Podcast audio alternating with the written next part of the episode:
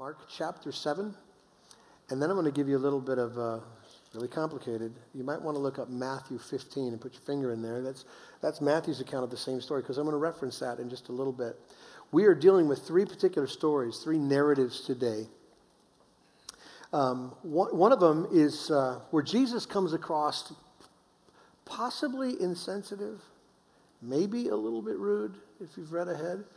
There might be some questions that come to your mind about how Jesus responds to this particular woman in the first story. Second story is about how Jesus responds to a, a, a, deaf man who has got a speech impediment, and his actions seem a little weird, to be fair.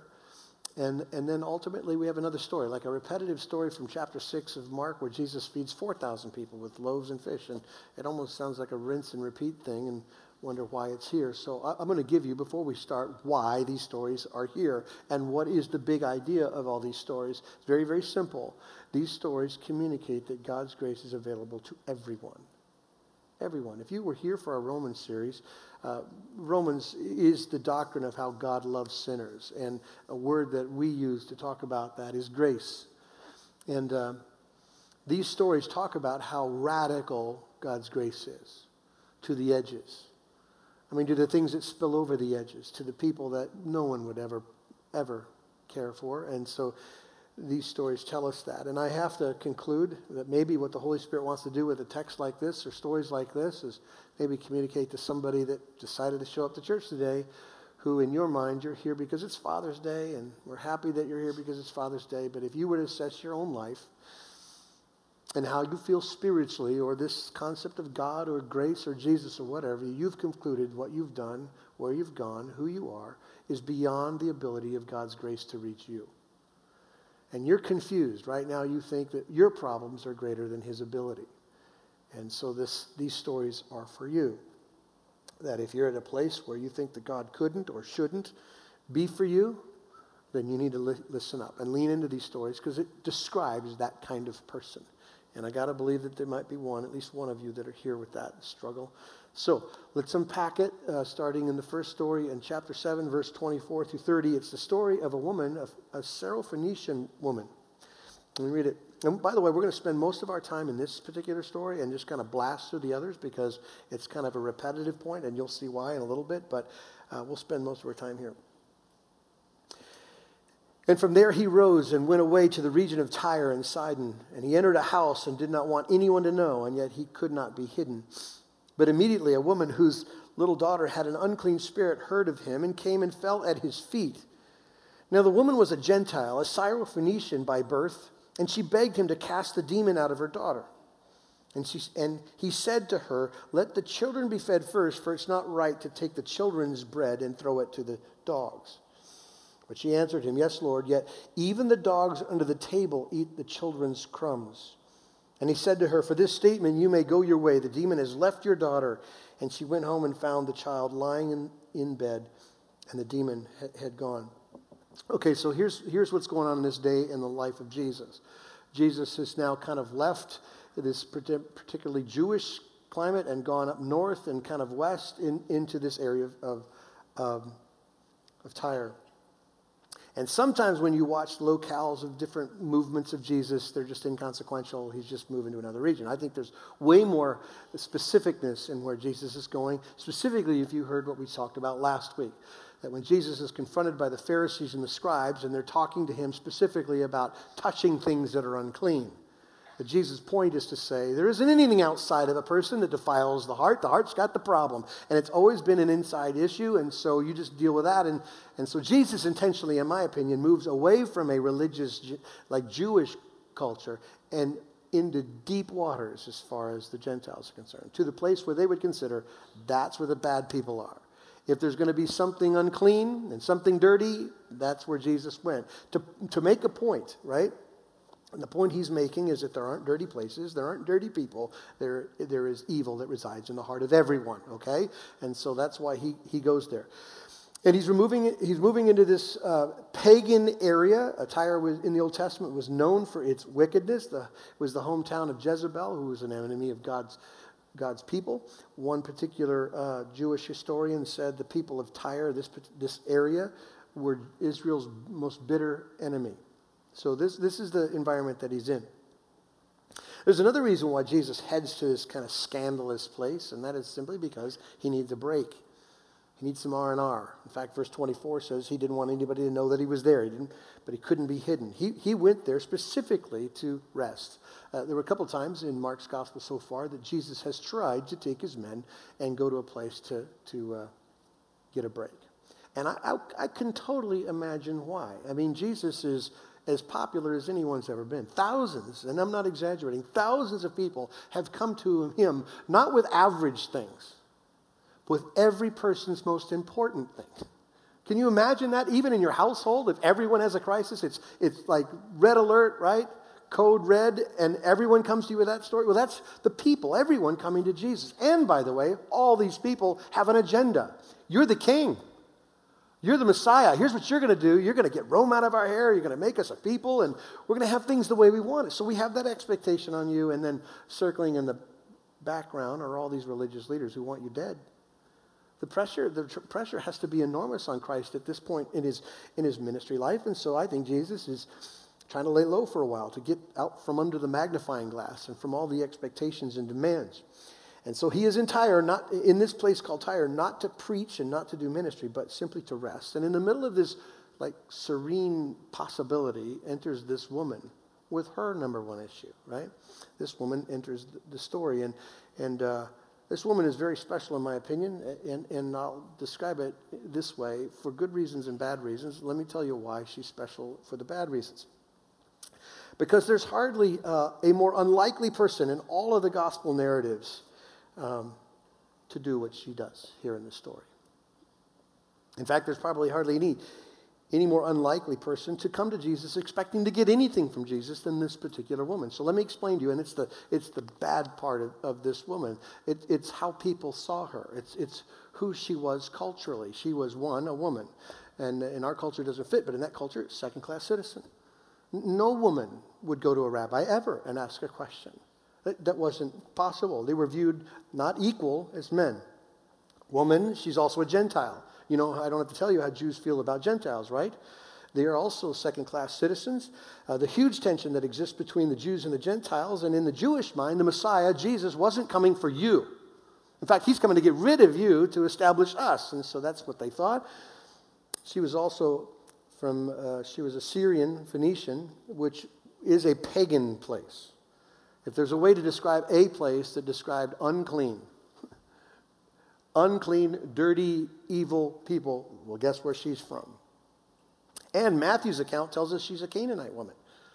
If you go back to uh, Deuteronomy chapter 20, you can see what God said about the Canaanites exterminate them. So, so there's, a, there's a history of animosity between the Canaanites and Israel. And so she has all these strikes against her. She's a woman, she's a Gentile woman, she comes from a pagan place, and she's a Canaanite. I mean, it's just overwhelming the amount of problems that she has.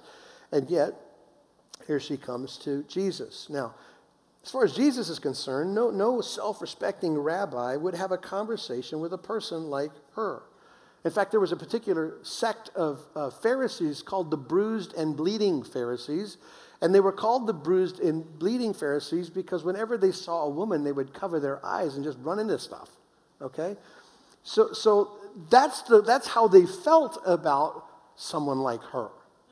Don't even look at someone like her. But in spite of all the obvious obstacles in her life, she has a big, big need. Her daughter has an evil spirit. Her daughter's demon possessed. Now, I have no idea the condition of her daughter. But I can speculate a little bit if we, if we remember the story a few weeks ago from chapter 5 of Mark's account, where Jesus runs into a man who is possessed by a legion of demons, and the effect on his life and his existence was horrendous, like horrendous. So even if it's a percentage of how horrible it was, this little girl, you're, you're the mom watching this little girl carry the weight of all of that. The physical torment of that, the mental and emotional torment of that, the way it affects the family. Her need is huge, and so she comes to Jesus and she, uh, she breaks all the standards. She comes to a place she shouldn't have come, to a person she shouldn't have talked to, at a totally inconvenient time, and she begs for help. Verse 26 says she begs, it's, the, it's a uh, present active verb. It means that she's begging, constantly begging. It's not like, hey, Jesus, if you got a moment, might help out my daughter. No, she was leaning into Christ, asking for help. In fact, Matthew paints a more dramatic sense of what she was doing when it says that she came crying out loud, Lord, Son of David, have mercy on me. Like over and over again. Can you imagine? I'm trying to get some rest here. And this woman says, Lord, Son of David, look at my need. Have mercy on me. And that's what she kept doing to such a degree that the disciples conclude she's a problem. And Matthew says he, they asked Jesus, let's get rid of her. She's messing up this whole rest thing. So that's the scene. Now, stop for a second and capture in your mind, if you will, what you understand about Jesus and how he feels and treats people. If, if I were to get this whiteboard and put it up on the stage and say, well, everyone gets a turn, write down a word that describes how Jesus treats others. Well, we'd flood it with words like compassion and care and sensitivity and gentleness merciful. That's Jesus, right? Jesus has always been that way. Well, if you see Matthew's account of this story, how Jesus responds looks at least insensitive, if not completely rude. Because verse 23 of 15 says that, that Jesus did nothing. In the midst of this dramatic moment with this woman's greatest need, and she's crying for mercy, crying for mercy, he says absolutely nothing. Have you ever been in a situation where you're trying to tell somebody something's important and they give you the cold shoulder thing? What does that say? They don't care. Doesn't it to us? Indifferent. Like, can you just move on? Because I have other things to do. If we're not careful, we could read Jesus' response as indifferent and rude, but that's not our Lord, is it? We interpret Scripture by Scripture, and Jesus is not any, he's anything but rude or insensitive. And so, what is he doing? I, I, believe Jesus is doing something very similar to what he did to his own disciples in, in Mark chapter 4 when they are on the sea. Remember, in the storm, in the boat, and Jesus in the back of the boat asleep? And the disciples make this accusation, at least in question form Jesus, don't you care if we die? You're asleep and all hell's breaking loose up here. Don't you care? And we know, we know from that story, we've studied that story, that Jesus is doing something for their faith, either revealing what they believed or what they thought of him or God's faithfulness. I'm putting it to the test. And I think Jesus is doing the very same thing for this woman here. He is giving her a lesson on faith. In fact, he's allowing her to express it, what, what's, what's in her heart. And so this woman does. Unlike maybe how I would respond if I told somebody of my greatest need and they just ignored me, what it looked like some of us might just kind of slink off with our head down, you know, like, oh, I guess that didn't go too well. She didn't do that. I love this woman. She gets even more persistent. And she makes her case again. Verse 27 tells us Jesus' response.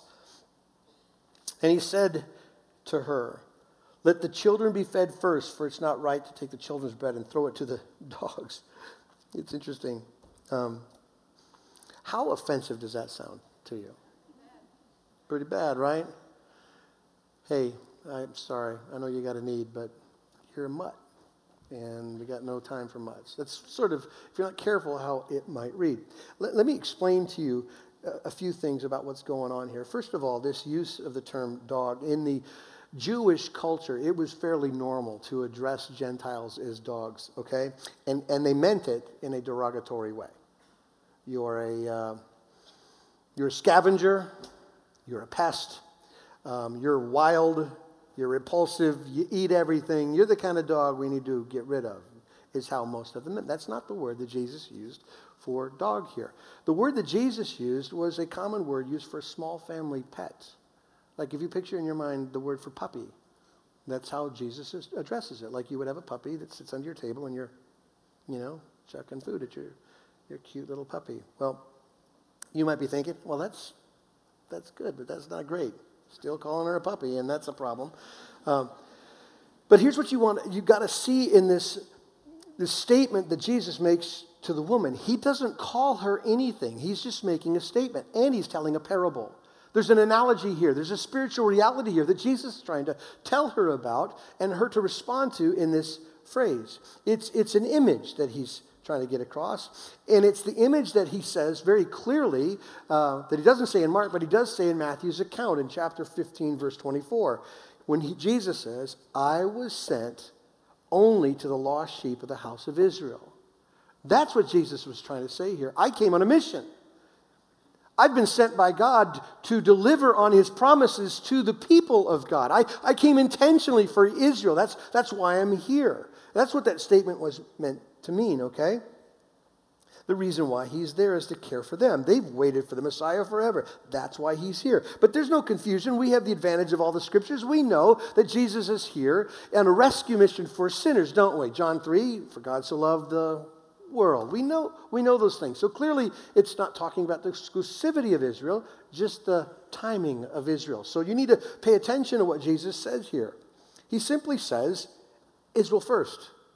Let the children eat first, which implies something, by the way, that there's going to be something for someone else. First means order, it doesn't mean exclusion. So Jesus is making a point that, yeah, but you want me now to do these things now. I'm here for this mission, and first comes Israel. Not to the exclusion of the Gentiles, just, just the point that they come first. So let me, let me stop for a second and make a point, because I know this can sound real churchy and real Bible-ish and skip over our head. I think there's a lot of you in this room who could relate to this woman who are absolutely convinced that your stuff your story, your limitations, your lack of understandings, your experiences, your secrets, your closet, all of those things are reasons why there's no way God could come to you. There's no way he, no reason why he should. There's nothing that you can do on to, to, to, to make that different. No reason why God should listen to your cries. After all, look at all these strikes against you. And you might conclude that, and if you're one of those who've wrestled with those thoughts, then you need to listen very carefully to how this story finishes, because it's, it's incredible how it finishes. Look at verse 28. This is the woman's response to that statement by Jesus that let the let Israel eat first. He says, or she says this, Yes, Lord. Yet even the dogs under the table eat the children's crumbs. And he said to her, For the statement, you may go your way. The demon has left your daughter. Okay, now let me just give you a snapshot again because I've said it, I'll repeat it. Remember who we're talking about here. A Gentile woman from a pagan place that's the enemy of Israel. She has no rights to anything. She should be excluded completely. And what's so unbelievable about this woman, what makes her special in the best way, is that she gets it she gets the gospel story and she gets God's intent. In fact, I would tell you, it's the only place in Mark's account of the gospel that anybody addresses Jesus as Lord, which is pretty impressive. She understands when Jesus says, Listen, let, let those eat at the table before the dogs eat. She doesn't say, Wait a minute, this is not fair. I, I deserve something better than that. I'm a, I'm a human after all. I deserve this or I deserve that. She doesn't argue. She simply says, I get it. Yes. You should. You did come for Israel. There is a promise to those people. Yes. I, I don't have any problem with that argument. But here's what she says next. But I also understand that, that your mercies go beyond Israel. That's a mind blower for this woman from this place to be in this condition to go, I know what God's about. I know what you're about. And I know you're here for Israel, but you came to give mercy to all. And I only want the crumbs. I want those things. Just to prove my point, there is an interesting use of one word in verses 27 and 28. It's the word children. When Jesus is addressing this woman um, and says, Let the children be fed first, the word children that Jesus uses here is the word used for biological descendants. So Jesus is being very specific. Let this race, let this people, let Israel eat first of my mercy, of my blessing, right?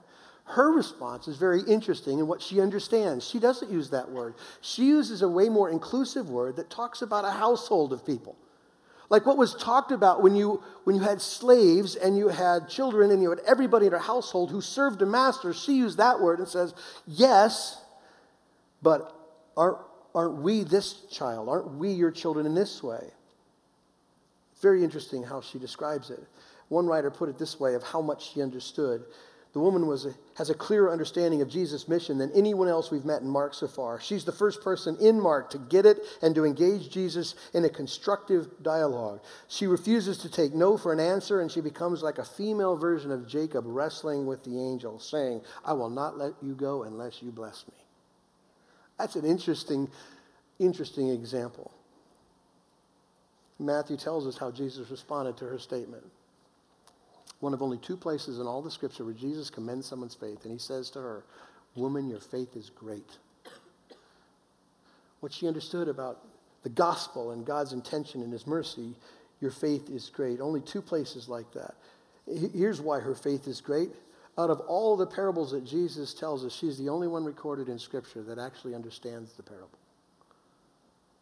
That's incredible. And here's what she knew. Here's what the parable says you're not worthy. As far as culture's concerned, you're a dog. Let's just be honest. You don't know anything and you're a nobody. You're an enemy of God's people. You don't deserve to be here. And she didn't have a problem with that. I, I get it. I'm not worthy. And if I'm a dog, then a dog has a master, and you must be him. That's kind of how she responded. I'm okay with being the dog. But dogs have masters. you you'll be my master. And she knew Israel came first, but she also knew this wonderful truth. And that is this that the superabundance of God's grace spills over the edges of his promises and, and falls on all who would believe.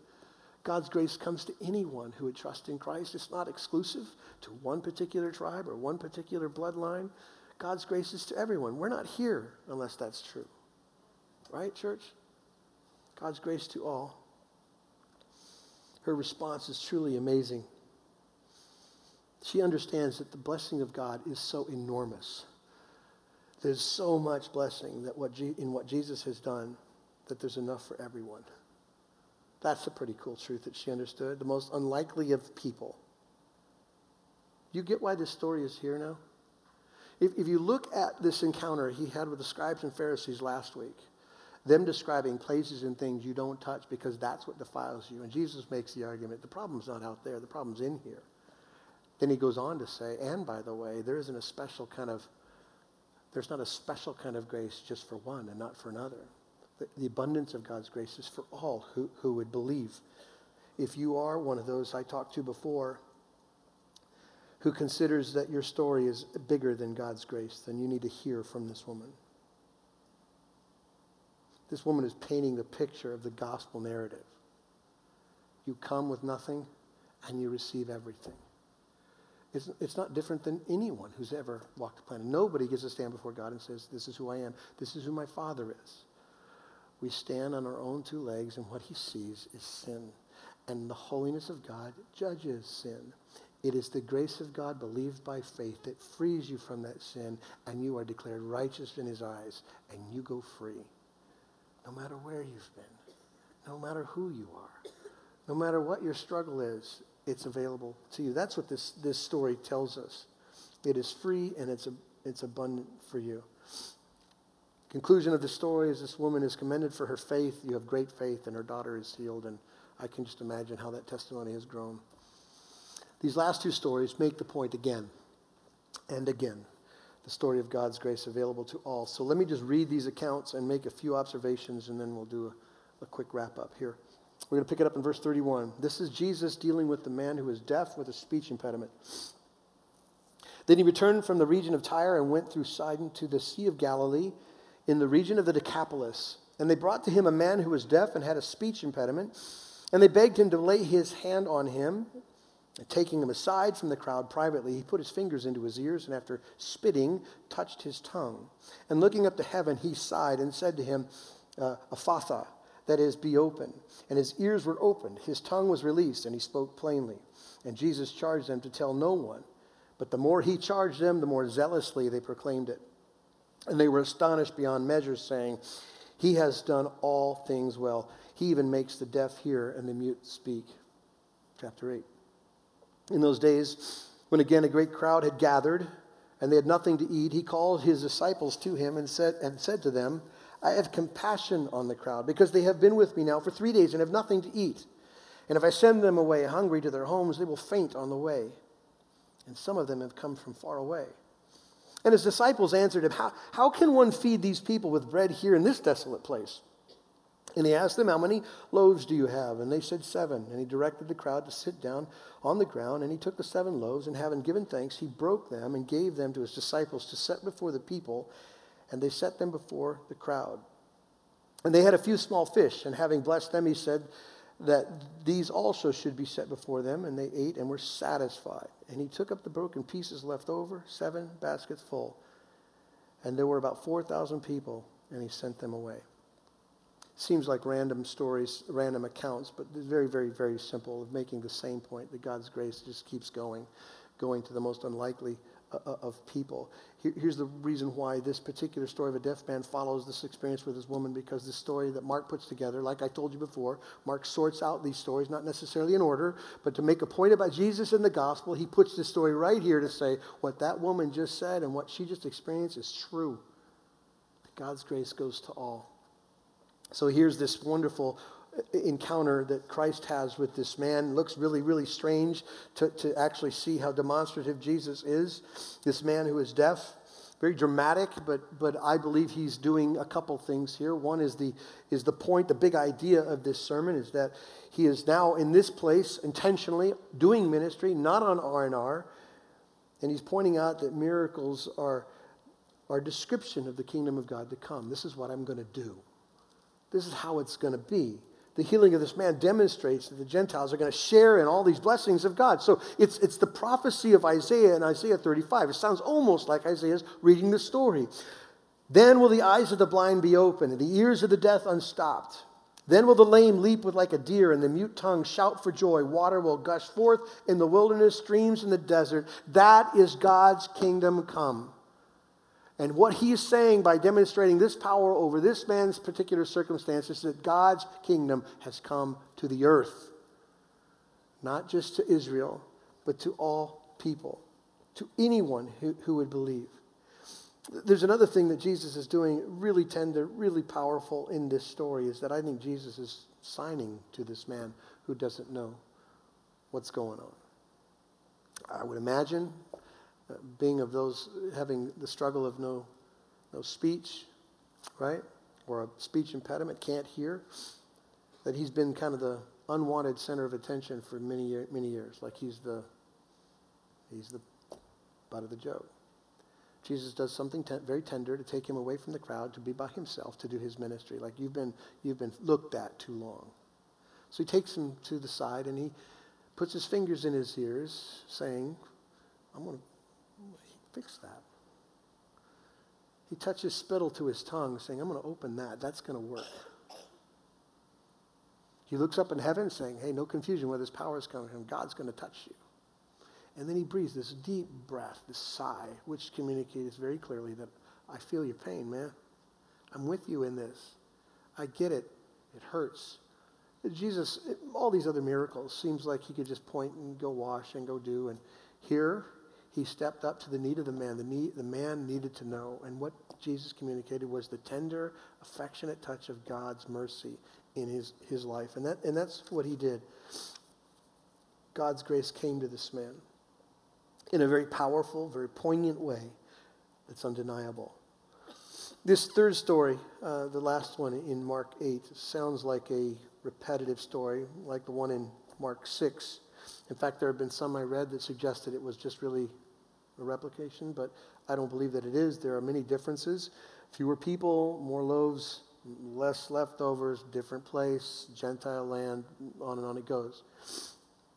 But I believe the reason why Mark puts it here in this context, in this order, is that he's telling us that this time, this bread of Jesus, this bread of life, now goes to all. You get my point? Into this Gentile place. That's the whole point of the sermon, really, is that God's grace is available to everyone. And you and I are invited to eat too, which is an incredible, incredible truth to remember. In fact, this superabounding grace of God is, is for you, and all you have to bring is your need. Right? There's a, there's a big difference between how people feel instinctively what I need to do to appropriate what God has done, and they start down the road of cleaning up their act or sorting this out or learning that. I'm just suggesting to you right now that what God has offered to you is something you will not get by your efforts. It comes by your faith. You trust in what He's already done, and it's already yours, as if it's finished. You understand? Complete and, and done.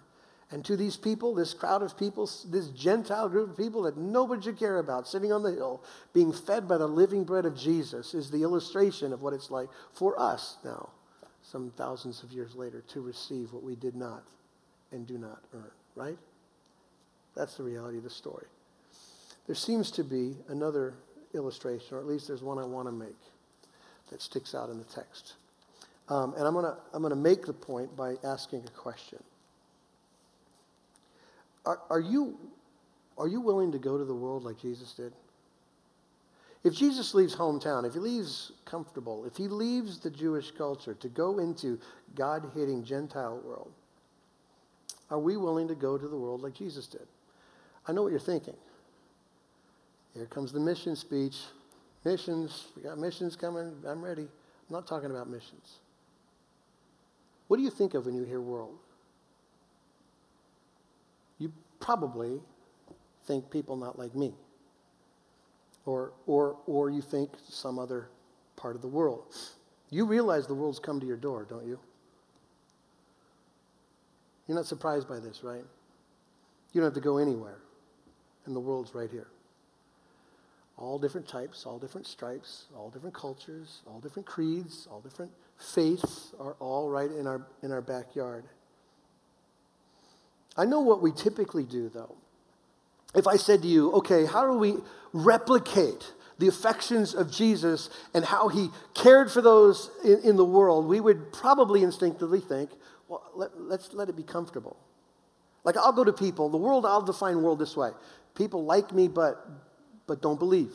So they shop where I shop and they eat what I eat and they you know, my kids are in the same school and we vote the same thing. People like me, so the, so the interpretation is not difficult. They just don't know Jesus. That's, that's my world. And I, clearly, we have to go to people like that too, but I don't think um, that's the point of this illustration.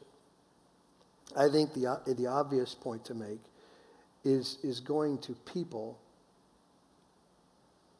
who scare us, who make us angry who repulse us. That's where it gets really, really tender. Because our world has put up in front of us every reason in the world to hold our ground against groups, hasn't it? Those people are killing innocents, hate. Those people say this about the Word of God shut it down, shut it down, shut it down. I'm just suggesting to you, Jesus went to the scandalous people. He went to people that no one would care about, the dogs of society, less than human. And we're, we're cool with going to comfortable places, but are we willing to go to the things that are scandalous? People that just, just kind of, if you're not careful, boil your blood. Who do things that are unspeakable. Um, I thought about giving you a list of that, but I thought the Holy Spirit's better at it than I am. But let me give you the attitude behind the demeanor of Christ going. When he talks about compassion, watching the crowd in their hunger, the word compassion is the Greek word for entrails, it's the Greek word for guts. If there's a word that Mark could use to describe how Jesus felt, this, this one's great. Jesus cared down to his bones. Gut wrenching emotion. It's how Jesus expressed himself to these people who were against his God, who were outside of his culture, who were on the other side of everything in a Hebrew mindset. Do you understand? It was scandalous. And I'm just suggesting to you the grace of God, if it's true, then let me just finish with this question. If you're okay, Christian, with the grace of God dripping off of Israel's table and landing on you with your issues, are you okay if it drops off the table and lands on your enemies? And that he uses you to do it. We better pray for that one, right? God, I thank you for the gospel we did not earn. I Thank you for this wonderful, superabounding grace that overwhelms all that I am and gives me all that Jesus is. Thank you, thank you, thank you that it can never be taken away because it is anchored in Jesus our Lord. The heart of Christ is convicting how he reaches out to those who are potential enemies, people who could scare us or make us angry or disgust us. And yet, the tension of this gospel story is that the grace of God is for all who would believe. So God use us, confront our bigotry, our prejudice, our fears, and let us see what you might be doing in this world with your gospel for the sake and the glory of Christ, we pray. Amen.